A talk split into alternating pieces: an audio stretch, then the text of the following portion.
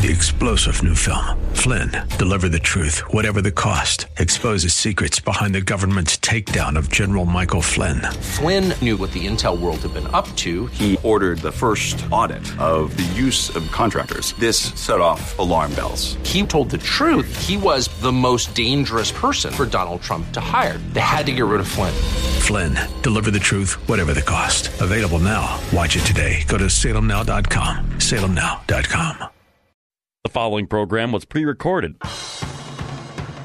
Turn all the lights on and kill the noise. The Biz 1440 presents the best two hours of economic news and commentary. Let's just say I know a guy who knows a guy who knows another guy. It's the King Banaian Show, your source for penetrating economic insight, razor sharp analysis, and unflinching universal thought. Process of getting inflation back down to 2% has a long way to go and is likely to be bumpy. Everything you need to maintain clarity and stay ahead of the economic curve. If you're going to fix complicated problems, you have to learn how to fix simple problems first. Now, here's Professor King Banaian. Good morning and welcome, King Banaian Show, the Biz 1440.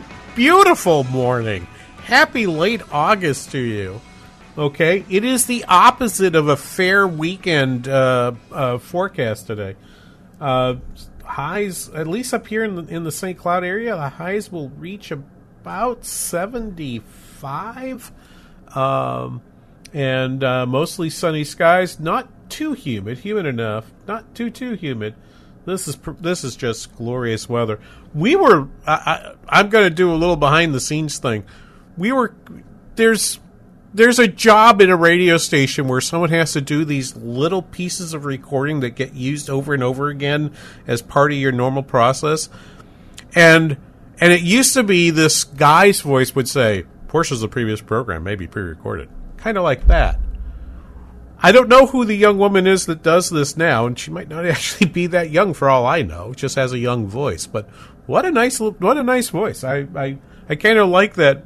Well, maybe pre-recorded, you know, sort of, it's sort of like, oh, by the by, right? Love that, love that. It's, uh, it's just, uh, it just tickles me. Anyway, King Banaian Show, the Biz 1440. Thank you for being here today. Uh, hopefully you're gonna you're gonna have a uh, you're having as nice a day as the people in Jackson Hole, Wyoming, where the uh, Kansas City Federal Reserve's conference is going on right now. Indeed, it's kind of it's delightful that uh, to see this. I if I'm remembering right, this is Esther George's last one. She's the president of the Kansas City Fed. I think she's still the president. She announced her retirement but I believe her retirement doesn't come till the end of the month. So I think this is her her valedictory, uh, and um, and that's going to be that's that's kind of cool. But everyone has been sitting on pins and needles. Heck, you go back and listen to the podcast last week. I was saying, look, nothing's happening until Jay Powell gets up and speaks at Jackson speaks at Jackson Hole. And so he did, and in fact, actually kind of made fun of the fact that his speech last year He'd flown all the way Jackson Hole. His speech was seven minutes. Now, there's part of me that's like, great, right? If you don't have anything to say, don't don't say anything at all. This was a little bit like that, insofar as as it's uncommon for for the Fed to try to make big policy announcements while they're at some mountain resort in in in the Rockies. They typically won't do that. Now they've had set pieces that they've given at Jackson Hole. I can think of one or two that that Ben Bernanke did back in his time as a, as a as a Fed chair. Um, I think Yellen did it once, and actually, if you go back to 2019, you heard some policy conversations being offered by by Jay Powell, who was was Fed chair has been Fed chair since 2018, and he was also saying saying some things of, of some importance at this thing. But by and large, your role is typically not there to make a lot of news.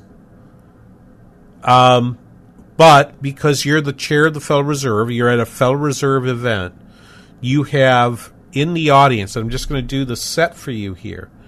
You have in the audience all of these folks who are central bankers at other countries, all of the folks who are like in the in the creme de la creme of monetary policy and monetary theory researchers. I've also been talking about one of these years. I need. I probably can go as an as a member of the faculty at St. Cloud State, where I where I've worked here since the 1980s. In my my first paper I ever published back in 1983 was about the independence of the Federal Reserve and back then the Bundesbank, which no longer exists, superseded by the European Central Bank, um, and, and, so forth. You're you're getting to walk around. So so there are there are central bank leaders from uh, Britain, Japan. I have a clip from Christine Lagarde, the head of the European Central Bank. The South African Central Bank governor was there. Um, New Zealand was there. I saw a clip of uh, a clip of him there. Um, pretty much, it's a who's who of central banking, all descending on this place in the in the mountains and you know in in the Rockies. The scenery's beautiful. Bloomberg sets up a uh, sets up a, a video shop and broadcasts its its daily news from Jackson Hole for two days. Um, C- CNBC had, I think Liesman was there. I, there may have been someone else there. I didn't see. It doesn't look like they did a full set like Bloomberg does, uh, which is why, by the way, you should be listening to AM fourteen forty during the week. Okay, no one does financial news like Bloomberg does. Uh, I just I'm not saying that because I work for the station. I don't get paid to say that. I'm just telling you when I want to know what's happening in finance, if you know, particularly like if I want to know what's going on in Europe or in Asia during the evening hours, that's where I'm going. Uh, I'm listening. I'm listening to the radio. I'm, I'm I'm tuned into their TV station. It just just need to have it. So they did the they did the full thing. They had all that stuff out there. Yahoo Finance had a had a piece out there. It is uh, it's not too much to say. It's sort of a who's who of in the monetary world. And yes, I would. It's one of two places I'd like to go do a remote a remote broadcast for you. Um, and maybe 2024 is the year we do it. We're gonna. We, I'd like to do I want to do Jackson Hole and I want to do Omaha for the Berkshire Hathaway shareholders meeting. Um, because and I want to do it next year because you know what, uh, Warren Buffett and Charlie Munger are not getting any younger, uh, but the the wisdom that, that I think I think they're two sharp guys, and listening to the two of them on a stage together is is pre- just seems pretty fabulous. Yes, I can watch the video. It's not the same as being in the room. Um, anyway, let's get started with this. We're going to talk. We're going to talk some about Jay Powell today, and, and, and what he had to say. So he's at the he's giving a speech early on, and he starts he starts it out. Um, he starts it out and by talking about the inflation that's been happening so far, but uh, but his setup is basically he starts. He says, "I delivered a at last year's symposium, he says, I delivered a brief, direct message. No kidding. Inflation's too high. It needs to come down. We're going to keep doing it until the job is done. He could have done it in one minute. He actually took seven. Uh, but it is, I'm pretty sure, the record for the shortest chair speech by far. This one clocked in at a little over 15. It's not a long speech. He had he had time budgeted to go 30 minutes, uh, and instead he went to he he got this all done in 15, and and he sort of hints at what he wants to say. This was the last sentence of the introduction. Let's just play this cut number one. Given how far we have come, at upcoming meetings, we are in a position to proceed carefully as we assess the incoming data and the evolving outlook and risks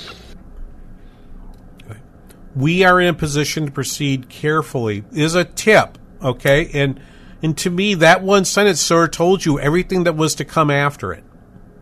What does he mean by that? we are in a position to proceed carefully means we will keep the option of not raising rates further from here. But he also then says a little bit later on, and we'll play that. I think we're going to wait to play that clip till the next segment.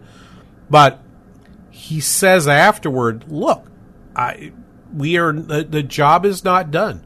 And indeed, before that, he says before that we didn't pull these. I didn't want to do. I didn't want this to be like an FOMC thing where I pull 18 to 20 clips.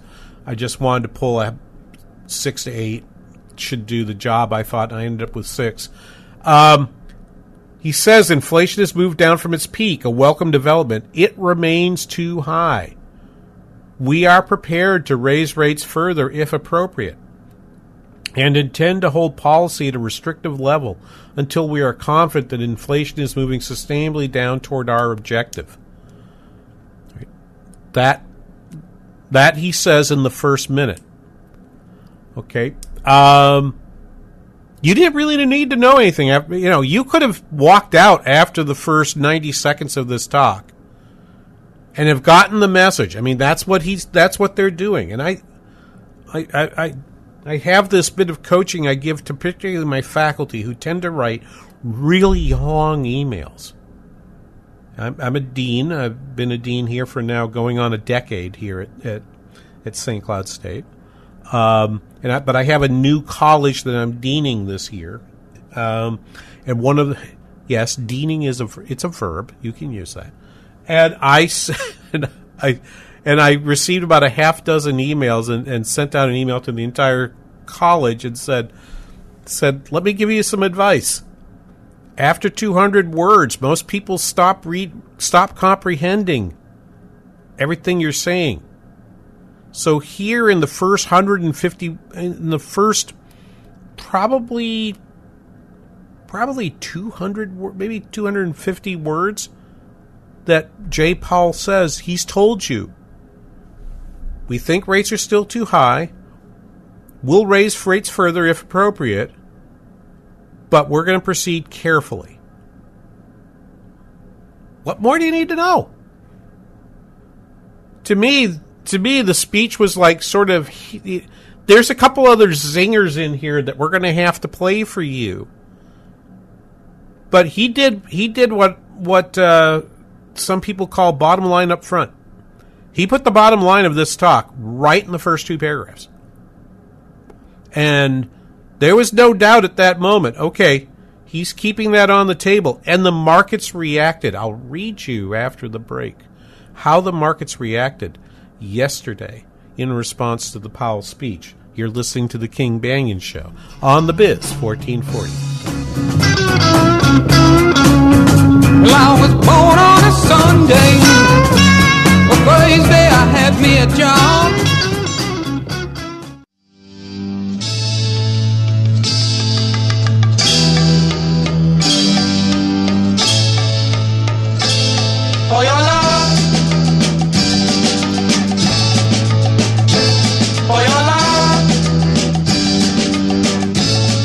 Welcome back, King Banaian Show. Yeah. Love that song. Don't know why, but I do. 651 289 4477, number to call with questions and comments. 651 289 4477. So, Jay Powell at the meeting uh, at Jackson Hole in this beautiful wood paneled room, sitting on a on a high plain with the Rockies behind him.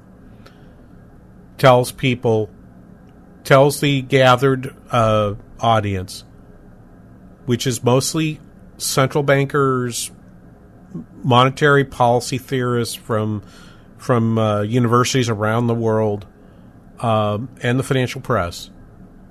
Although inflation has moved down from its peak, it remains too high. We're prepared to raise rates further it, you know, to moving sustainably toward our goals. So, for the meeting at um, for the meeting uh, coming up in September, the rates moved such that such that from in the one day or in the two days that happened there, um, they moved from I got I have to do this with a mouse. They moved from 88% no change and 12% 25 basis points to 80 20 two days later. All right. So some increase there, but I think the more interesting lesson from this is to see what happened when we got to when we got to uh, uh, got to the November first meeting, where we're now with a greater probability. It's it's only a forty four percent chance now that they will not change. They will not raise the rate by at least one move by the November meeting. So some of the betting is that they'll do it in September, but more of the betting is they'll do it in in on the 1st of November, including about a 9% probability implied by the by the Fed funds futures market, the Chicago Mercantile Exchange, that they'll actually raise rates two times, both September and November. I can't see them doing 50. That just strikes me as that's off the table, I think. But could they do rate hikes at both of the next two meetings? I think it all depends what happens with inflation. It just is entirely dependent on the inflation forecast. And to get to get at that, I think we have to go look at look at the rest of the speech and what what's going on in his head as he thinks about thinks about what's hap- what's happening with with with inflation. He he then and I cut out. We're we're going to jump ahead in the speech. It's about 15 minutes. I jump ahead about about seven to eight minutes here because everything up to there is something you've heard. He does the the the whole. I'm going to take core PCE, and then I'm going to divide it out into parts: goods, housing, and services. He's been singing from this hymnal for about six months now. Right? And their focus has been on it, right? Which to me is a signal to you. We will get a revision on the PCE data. I'm not going to talk much about data today because it just wasn't very much.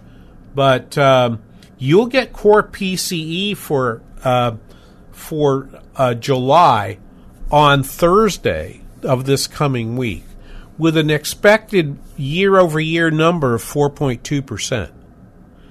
If it comes in above 4.2, expect rates to jump because I think that will shift the logic of how people are expecting the Fed to act toward maybe they're going to move in September because they didn't get a they got a reasonable number in August or on the on the June number, but now they're getting a bad. They got a number that's slightly up in July. If it comes in at four three or four four on the year over year, or the core PC on a single on a single basis um, would be coming in at, at two tenths percent. If it comes at 0.3 or 0.4, that's significant.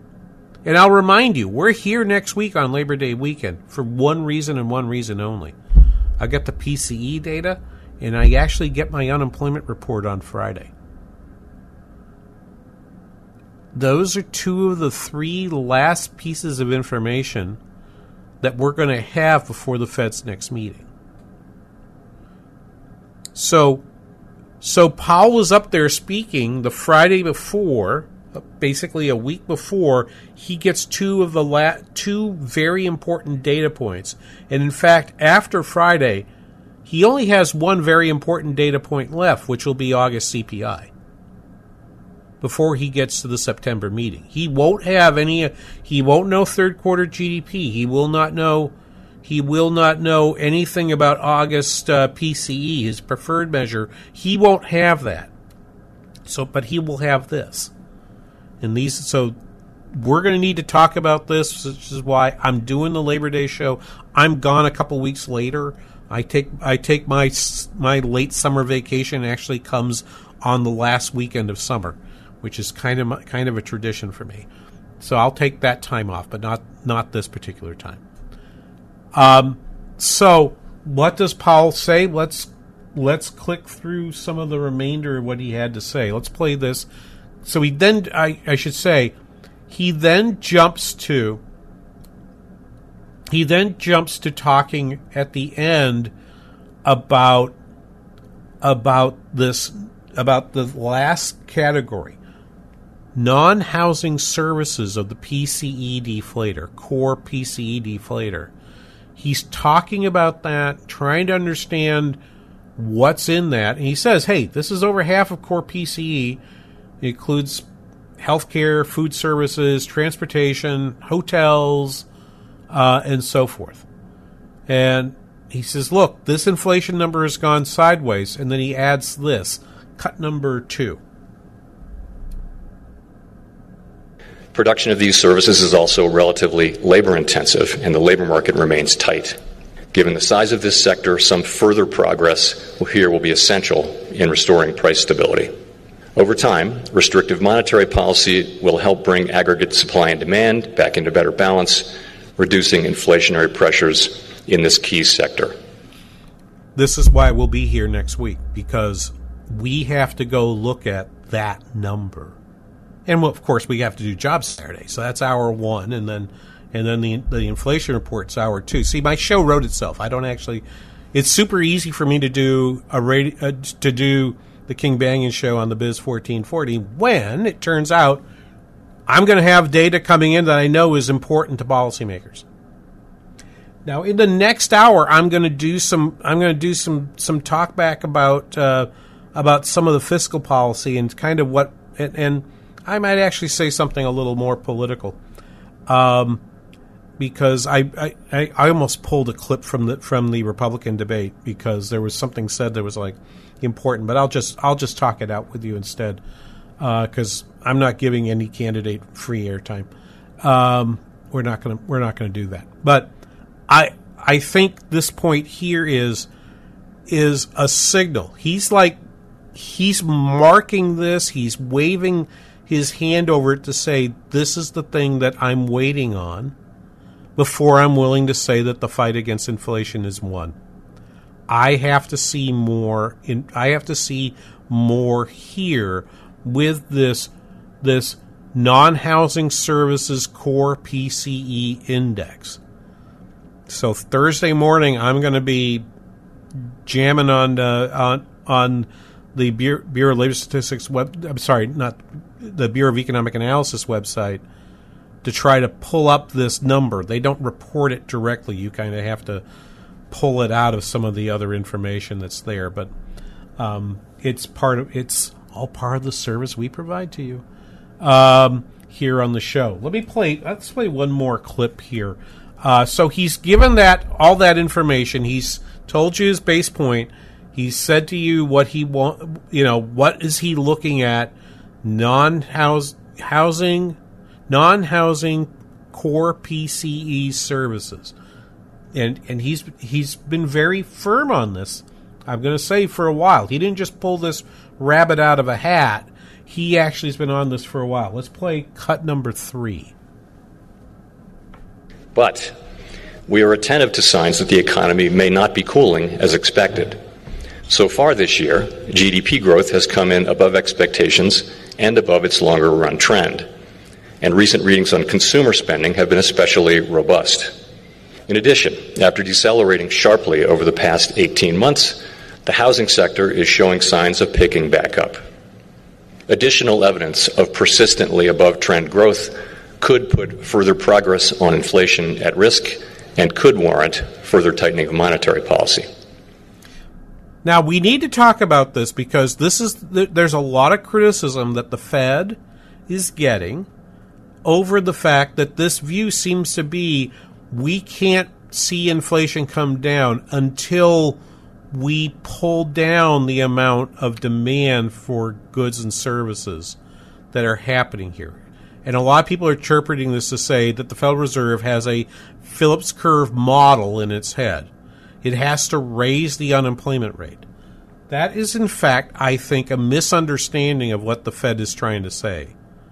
What it is trying to say is that we can act on we can act on inflation and pull that down only to the extent that we can get wages wage increases to moderate real wages are rising after a period of time where, where we said, I'm sure you can find me saying this in some old podcast that real wages were not that wages were not keeping up with inflation. Over the last 6 months that hasn't been true. For real wages to rise there has to be an increase in productivity. And the argument is whether or not, and we, remember we talked about this a few weeks ago, the argument is whether or not productivity is increased. And I will I will say Powell I don't think uses the word productivity once in the 15 minutes.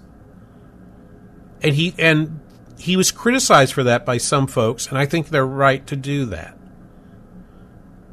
Real wages can rise without causing inflation if but only if productivity increases what he's saying is he's implying that he doesn't see the productivity growth in the data yet. If he does, maybe things will change. I need to take a break. When we come back after this, more of the Powell speech and some reactions to it coming up here on the King Banaian Show on the Biz 1440.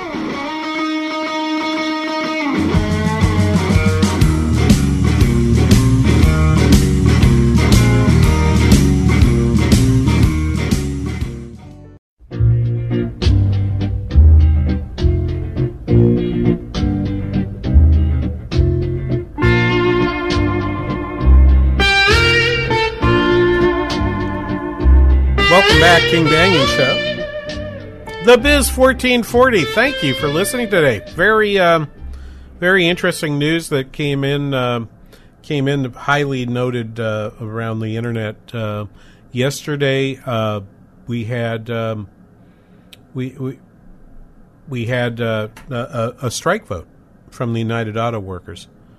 GM, Ford, and uh, I believe it's Honda, the, the company that owns Honda, or the, the holding company for Honda, uh, named uh, Stellantis. Um, uh, their union, uh, the union representing uh, workers in those three those three corporations, are saying if we don't have a contract by the end of our the of our current contract, which ends on September fourteenth, we're authorizing the uh, union leadership to call a strike. Doesn't mean the strike's going to happen. Doesn't mean it doesn't. But you know, I was talking about the fact that we're focused on services and particularly these non housing core services. But one area where there's been a lot of pressure and a lot of in, in factories has been in automobiles. And there's still a lot of demand. I um, I was pricing. I bought a car last spring, and and I think I mentioned a few weeks ago I had an accident with the car um, the car's in the shop to have have repairs done. We have a loaner, which is the same model but a different trim, the higher the higher level trim, which I had said I didn't want when uh, we bought the original car. My wife is now second guessing me and saying, "Well, this is really nice. What would it cost to get into this?" I'll spare you all the details except for one. Except for one.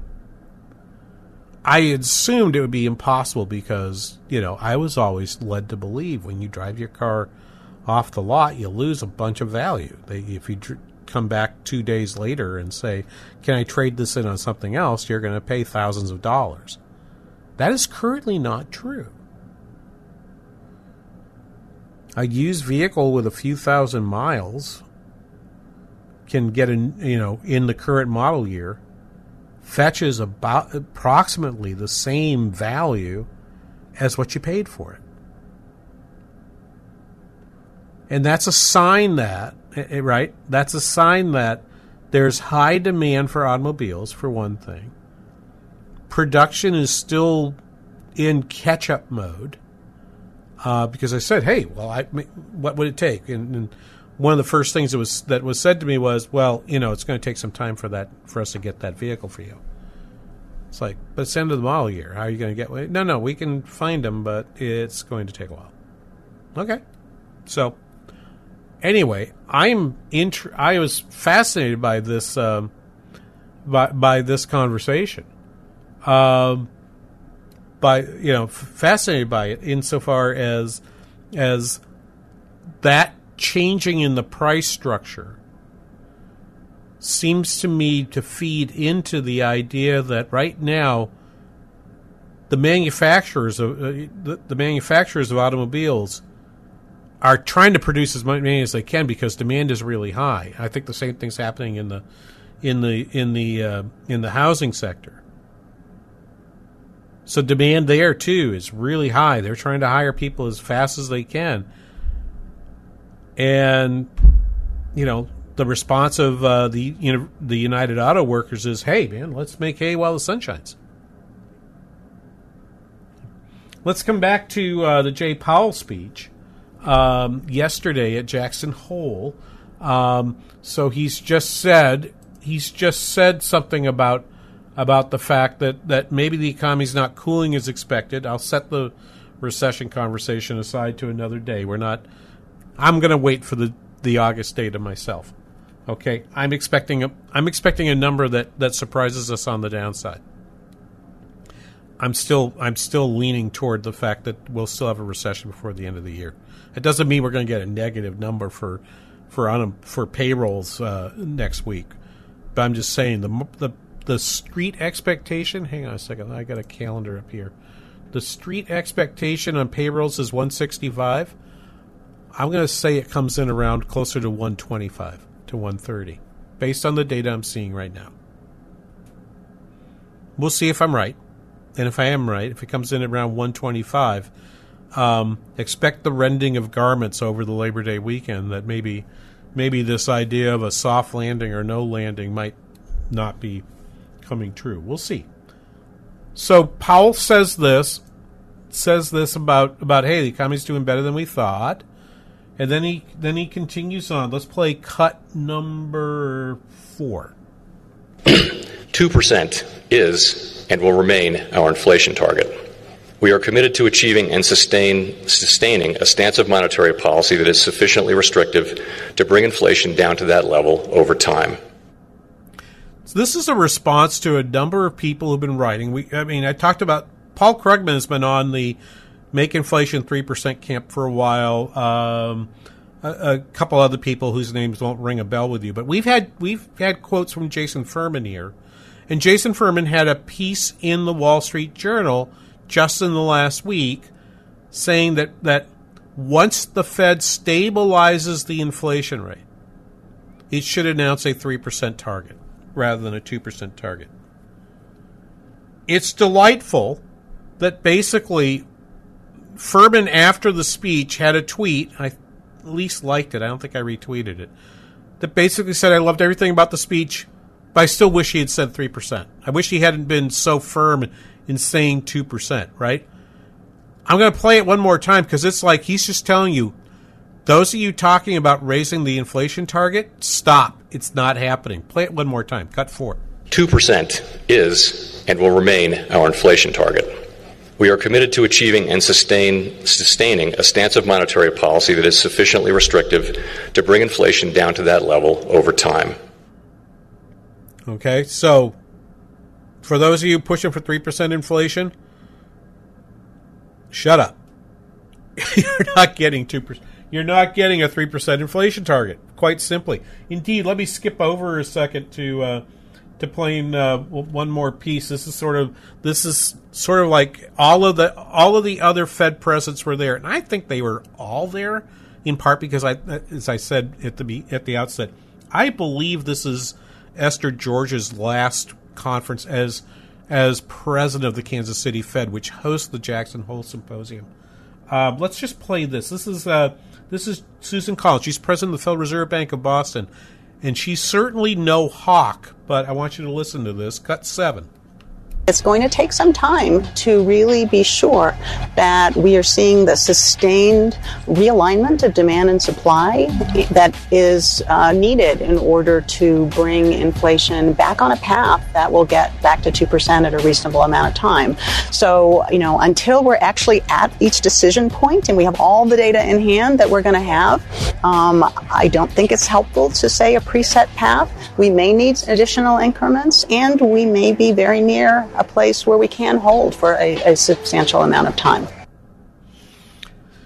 Contrast that with uh, what Powell says about 2% and then says this cut 5.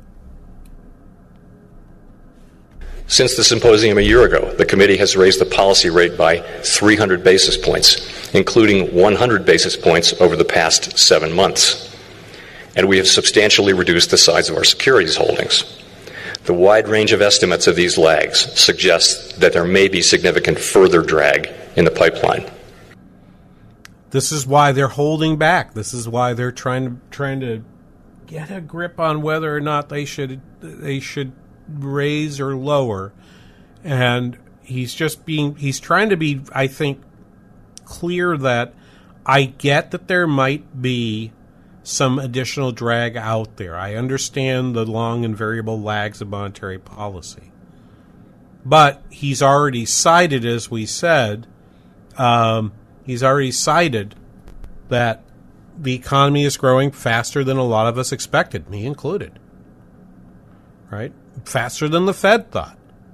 And this might, in fact, induce them to perhaps have to raise rates a little bit further. Okay. Um, so, with that said, I want you to listen very carefully. This is the last clip. This is the last paragraph, or part of the last paragraph of the speech. Let's play cut number six. At upcoming meetings, we will assess our progress based on the totality of the data and the evolving outlook and risks. Based on this assessment, we will proceed carefully as we decide whether to tighten further or instead to hold the policy rate constant and await further data. So he only provides himself two options raise or skip. All right, because I'm again, pause means pause until I make some announcement I'm going to raise again. The way they've worded this, he's been very clear that this language is raise or skip. We'll raise this meeting or we'll skip and maybe raise the next meeting. The market is currently betting that there's only a 20% chance of raise, 80% chance of skip at the next meeting in on September 20th, but at the meeting on November 1st, they very well could raise. And indeed there's a more than 50-50 chance according to the financial futures markets that the Fed will raise one time either at September or November. And there's a 10% chance that they would raise it both. I say if they do raise it both, it's because it's because I if they raise it the September meeting, then I'm completely wrong. Um, if they raise it the November re- meeting, then I'm completely wrong in my recession forecast for this year. Because the only reason they would skip both of those is if they saw that the recession was at hand. Otherwise, based on the rest of the speech, I believe that the Fed is going to raise at least one more time. I don't think they'll do two more times. But I have a, you can't throw away that possibility depending on what the data does because the data has fooled us up to here. We need to take a break. We'll be back right after this. You're listening to the King Banaian Show on the Biz 1440.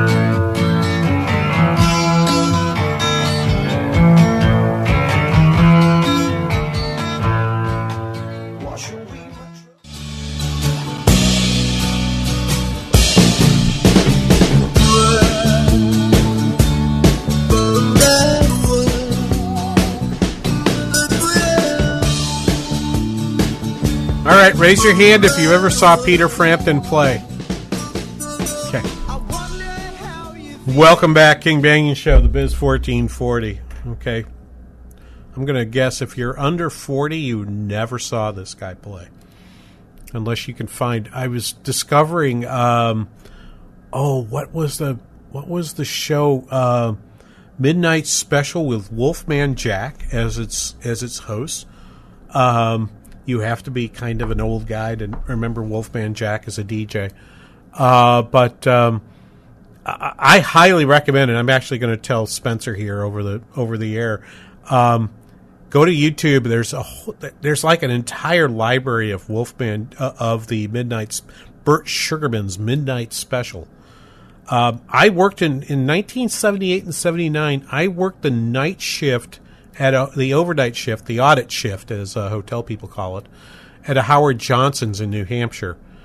And for the first hour and a half of the show, we I was still checking people in, coming late at night.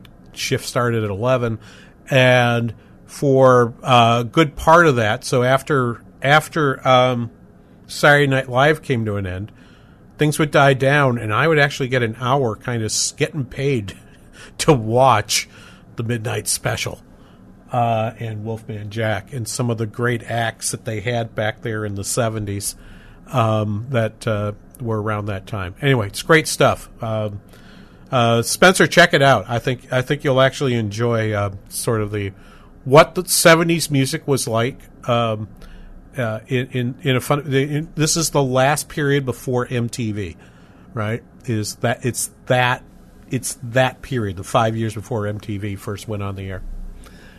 651 289 4477, number call questions and comments. We'll shift gears in the second hour, but uh, I just wanted to play one more. I'm going to play one more clip of uh, what I was uh, seeing there.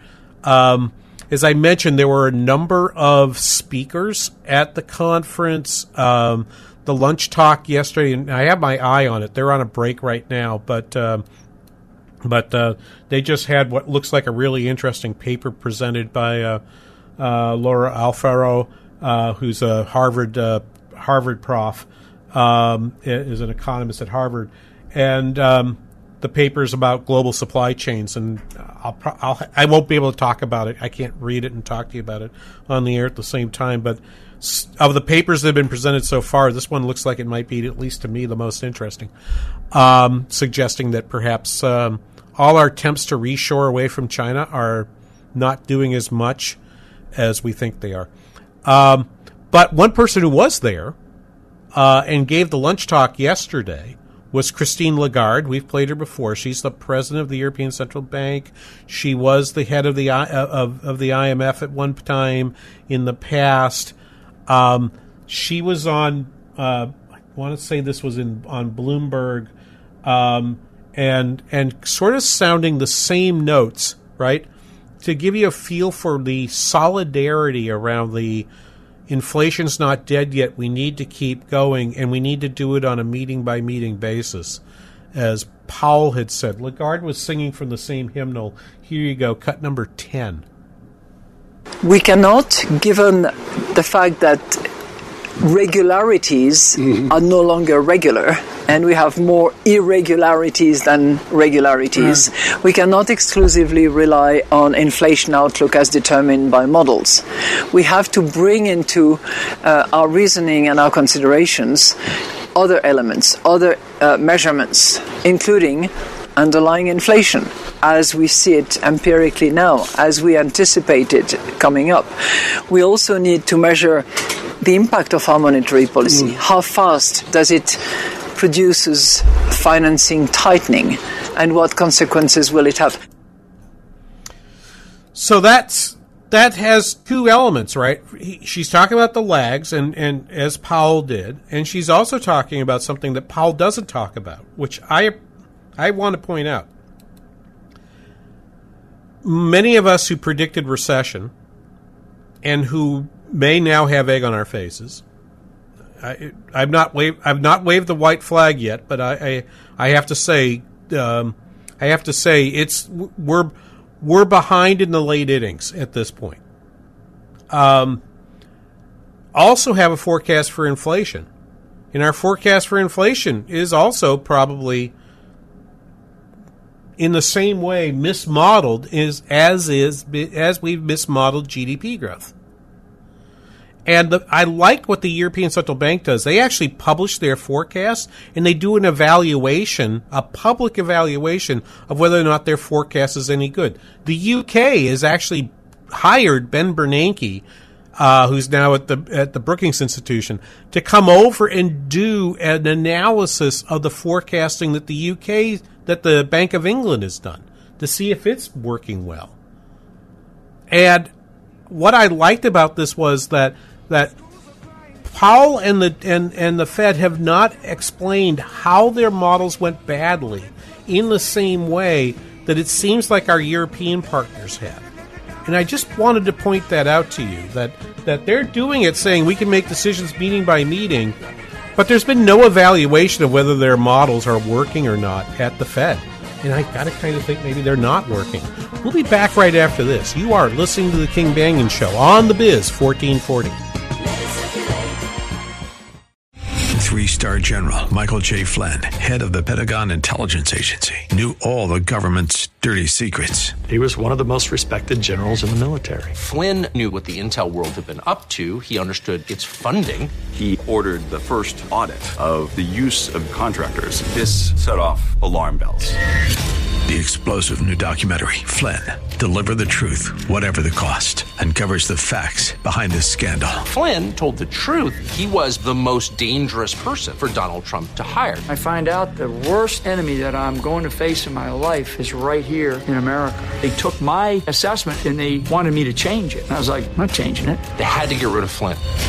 With in depth interviews, archival footage, and never before seen personal records of the man behind the headlines. I just felt like I was drowning. Flynn, deliver the truth, whatever the cost. Available now. Watch it today. Go to salemnow.com. Salemnow.com.